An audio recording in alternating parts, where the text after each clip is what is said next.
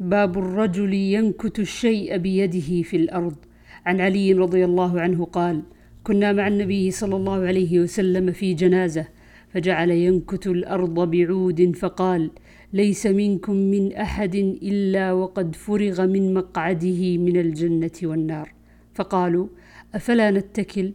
قال: اعملوا فكل ميسر، فأما من أعطى واتقى وصدق بالحسنى. الآية. قال: اعملوا فكل ميسر، فأما من أعطى واتقى وصدق بالحسنى فسنيسره لليسرى. الآية.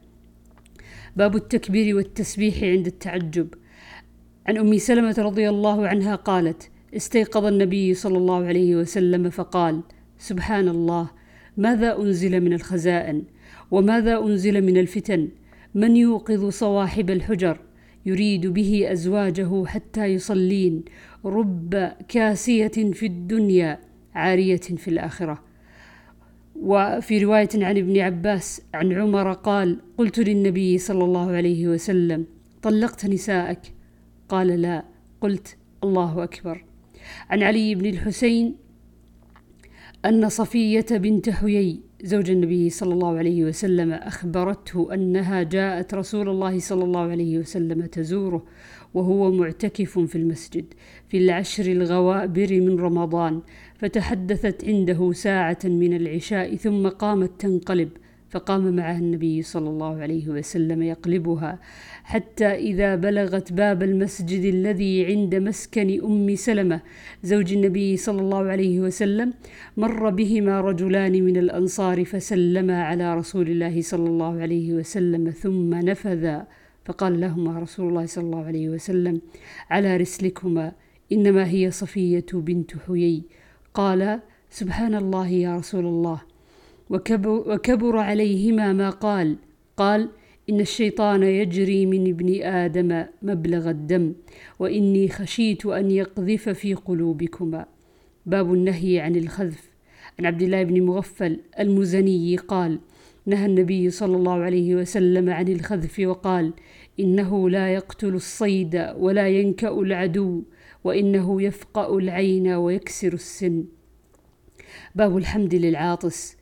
عن أنس بن مالك رضي الله عنه قال: عطس رجلان عند النبي صلى الله عليه وسلم، فشمت أحدهما ولم يشمت الآخر، فقيل له فقال: هذا حمد الله وهذا لم يحمد الله. باب تشميت العاطس إذا حمد الله. فيه أبو هريرة. عن البراء رضي الله عنه قال: أمرنا النبي صلى الله عليه وسلم بسبع ونهانا عن سبع. أمرنا بعيادة المريض، واتباع الجنازة، وتشميت العاطس، وإجابة الداعي، ورد السلام، ونصر المظلوم، وإبرار المقسم، ونهانا عن سبع: عن خاتم الذهب، أو قال حلقة الذهب، وعن لبس الحرير والديباج والسندس والمياثر. باب ما يستحب من العطاس وما يكره من التثاؤب. عن أبي هريرة رضي الله عنه عن النبي صلى الله عليه وسلم: إن الله يحب العطاس ويكره التثاؤب، فإذا عطس فحمد الله فحق على كل مسلم سمعه أن يشمته، وأما التثاؤب فإنما هو من الشيطان فليرده ما استطاع، فإذا قال ها ضحك منه الشيطان. باب إذا عطس كيف يشمت. عن أبي هريرة رضي الله عنه عن النبي صلى الله عليه وسلم قال: إذا عطس أحدكم فليقل الحمد لله، وليقل له أخوه أو صاحبه يرحمك الله، فإذا قال له يرحمك الله فليقل يهديكم الله ويصلح بالكم. باب لا يشمت العاطس إذا لم يحمد الله. عن أنس رضي الله عنه قال: عطس رجلان عند النبي صلى الله عليه وسلم، فشمت أحدهما ولم يشمت الآخر، فقال الرجل: يا رسول الله، شمت هذا ولم تشمتني. قال: إن هذا حمد الله ولم تحمد الله. باب إذا تثاءب فليضع يده على فيه.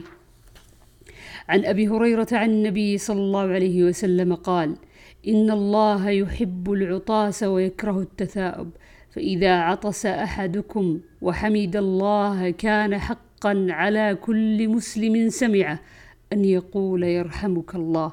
وأما التثاؤب فإنما هو من الشيطان، فإذا تثاءب أحدكم فليرده ما استطاع، فإن أحدكم إذا تثاءب ضحك منه الشيطان.